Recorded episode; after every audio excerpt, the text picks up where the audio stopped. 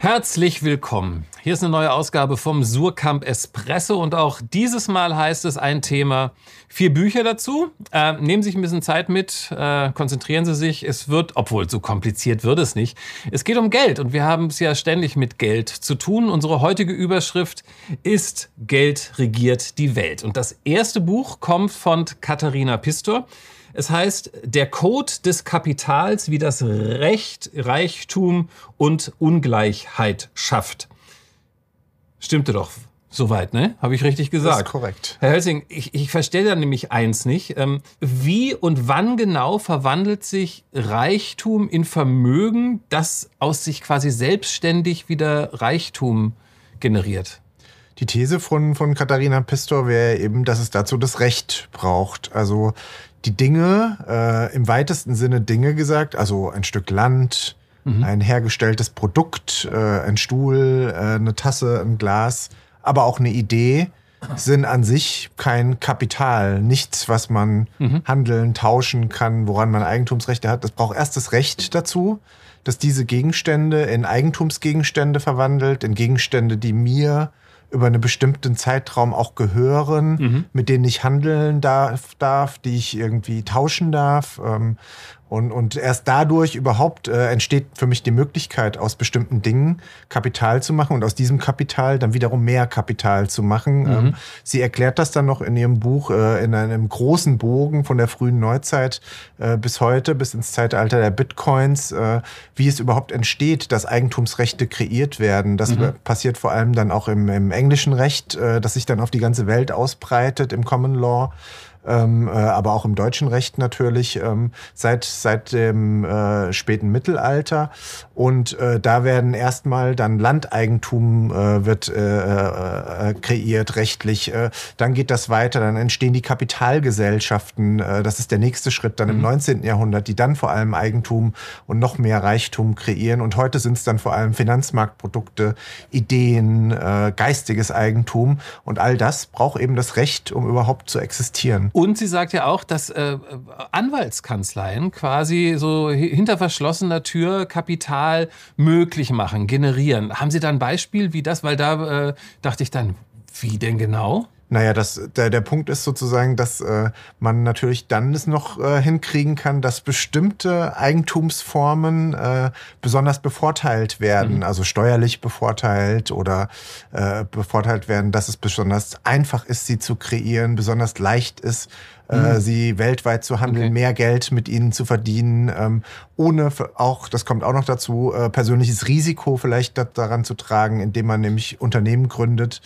die, für die ich nicht persönlich hafte mhm. und so weiter. Das, das sind ja alles Sachen, die man dann kennt. Äh, bestimmte Aktiengesellschaften, Kapitalgesellschaften, GmbHs, was es da alles an, an Formen gibt. Mhm. Äh, und es gibt bestimmte Orte auf der Welt, auch äh, zwei nennt sie. Einerseits äh, der Bundesstaat New York und andererseits äh, das englische Common Law. Also mhm. London und New York sind zwei Orte, die besonders beliebt sind, um rechtlich Eigentum heute zu äh, kodieren. Und da arbeiten auch die 100 größten Wirtschaftskanzleien der Welt. Die sitzen in diesen beiden Städten. Das äh, hängt damit zusammen, dass die Gesetzgebung sehr freundlich gegenüber okay. bestimmten Eigentumskapitalformen in diesen Städten ist. Jetzt, jetzt, könnte ich ja sagen, okay, jetzt lese ich dieses Buch, äh, freunde mich mit diesen Codes an, lerne die und äh, benutze die dann auch in meinem Leben. Würde das funktionieren, um, also wenn, wenn ich jemand bin, der sehr viel Geld haben möchte, also der aus meinem kleinen Reichtum sehr viel Reichtum machen würde, mit den Codes geht's leichter?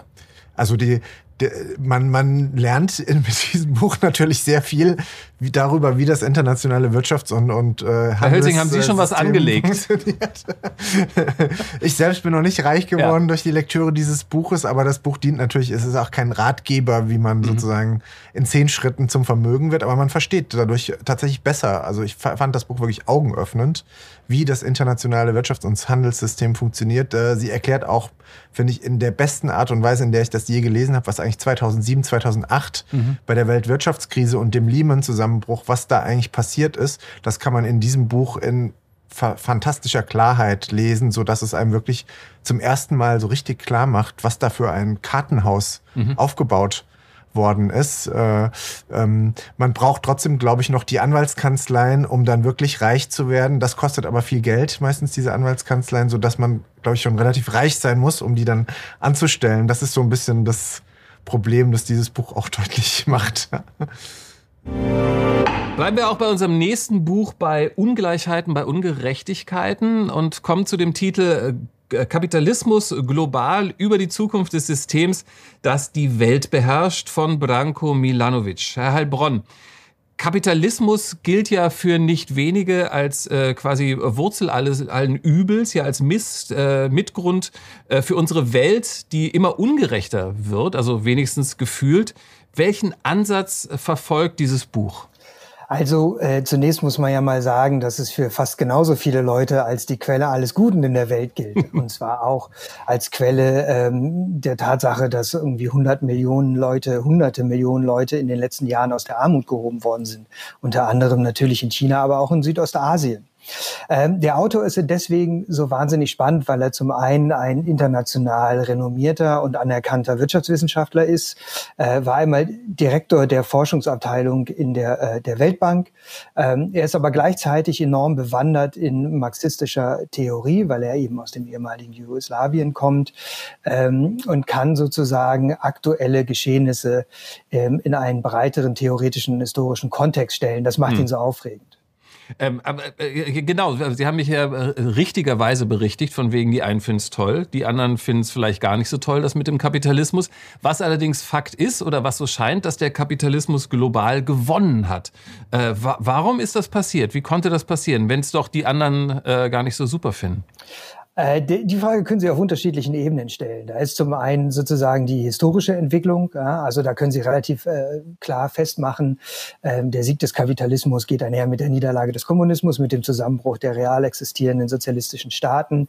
Ähm, ist das Ende auch der kommunistischen Ideologie in einer gewissen Weise besiegelt und damit beginnt der globale Siegeszug ähm, des Kapitalismus. Das ist sozusagen der historische Kontext. Mhm. Sie können aber natürlich auch fragen, äh, welche Faktoren führen dazu, dass es sich um ein einem System handelt, ähm, das sozusagen ähm, in vielen Teilen mehr Unterstützer findet als Gegner. Und eine der, also es gibt dafür eine ganze Reihe von Gründen. Wichtige Gründe sind unter anderem, ähm, dass sie durchaus beachten müssen, dass äh, auch in den westlichen Gesellschaften in den Nachkriegsjahrzehnten breite Schichten der Gesellschaft ähm, in, die Wohl, in den Wohlstand ähm, integriert worden sind. Ne? Mhm. Große Arbeiterschichten. Und dasselbe gilt natürlich heute in China, also eine sich ausbildende Mittelklasse, ähm, dazu kommt aber auch, dass der Kapitalismus enorm adaptionsfähig ist. Also wir haben immer wieder gesehen, ähm, dass es Situationen gab, in denen man dachte, jetzt kracht's. Und dann ähm, schwuppdiwupp gab es neue Formen des Eigentums, gab es neue Innovationen und die Sache sah wieder ganz anders aus. Ne? Mhm. Dazu kommt, ähm, dass es einen enormen Innovationsdrive gibt. Ja, also wenn Sie äh, neue Ideen ausprobieren wollen, wenn Sie Dinge vorantreiben wollen, ähm, scheint es immer noch so, als wären ähm, die Bedingungen im Kapitalismus dafür, sagen wir mal, nicht die schlechtesten, zumindest besser als als ähm, in anderen Systemen und Umgebungen. Zu welchem ähm, Schluss kommt denn aber der Autor? Gibt es einen äh, guten Kapitalismus, einen schlechten und ja, wie soll die Welt gerechter werden? Also äh, zum einen ist, glaube ich, sozusagen soziale Realität häufig einfach äh, komplexer, als dass man da ein einfaches Gut oder Böse als Antwort geben könnte. Und der Autor ähm, gibt zumindest erstmal eine sehr clevere Antwort, als dass er unterschiedliche Formen des Kapitalismus differenziert. Mhm. Ja, also der Kapitalismus mag den, mag den Globus und spannen, aber er sieht natürlich nicht überall gleich aus. Ähm, es gibt zum einen eine Ausprägung, die Branko Milanovic den liberalen meritokratischen Kapitalismus nennt. Das ist ein Kapitalismus, den wir ähm, zumindest teilweise idealtypisch im Westen kennen. Ein Kapitalismus, der einhergeht mit bestimmten liberalen Freiheitsrechten, aber auch mit äh, politischen Partizipationsrechten. Ähm, das ist ein Kapitalismus, der inzwischen von krasser Ungleichheit geprägt ist, aber auch einer von einer gewissen Durchlässigkeit, also sozialen Durchlässigkeit. Ähm, und auf der anderen Seite ein sogenannter politischer Kapitalismus, den sieht, China ist vielleicht das beste Beispiel dafür, aber natürlich Russland, Singapur, Ähm, dort finden Sie das auch. Das ist eine Ausprägung, in denen die liberalen Freiheitsrechte vielleicht nicht ganz so ausgeprägt sind, vielleicht auch nicht die Art von Tradition haben, die sie in zum Beispiel Frankreich oder den USA mhm. haben, ähm, in dem es ein viel größeres Maß an, an zentraler Steuerung gibt, äh, aber eben damit auch einhergehend größere Korruption. Und was jetzt passiert ist, ist, dass wir in den letzten Jahren festgestellt haben, dass China, der politische Kapitalismus, immer mehr zum äh, Motor der Weltwirtschaft geworden ist ähm, und sozusagen größere Effizienz- und Wachstumsgewinne zu verzeichnen hat. Der liberale, meritokratische Kapitalismus hingegen ins Hintertreffen zu, äh, geraten zu sein scheint und außerdem auch noch Probleme auf dem Gebiet der liberalen und demokratischen Partizipationsrechte hat. Ähm, und wenn Sie jetzt fragen, wie geht das weiter? Das ist sozusagen die entscheidende Frage, die er stellt. Ja, welche dieser beiden Formen wird letztendlich äh, triumphieren? Dann ist es sozusagen die, die große Aufgabe des 21. Jahrhunderts, wenn man am liberalen, äh, in der liberalen Spielart des Kapitalismus mit seinen Freiheitsrechten und den demokratischen Partizipationsrechten festhalten möchte, dass man äh, Probleme wie die Ungleichheit, Probleme der politischen Repräsentation oder eben Miss Missrepräsentation äh, beheben muss, dass man Probleme zum Beispiel im Bereich der Steuerungerechtigkeit beheben muss.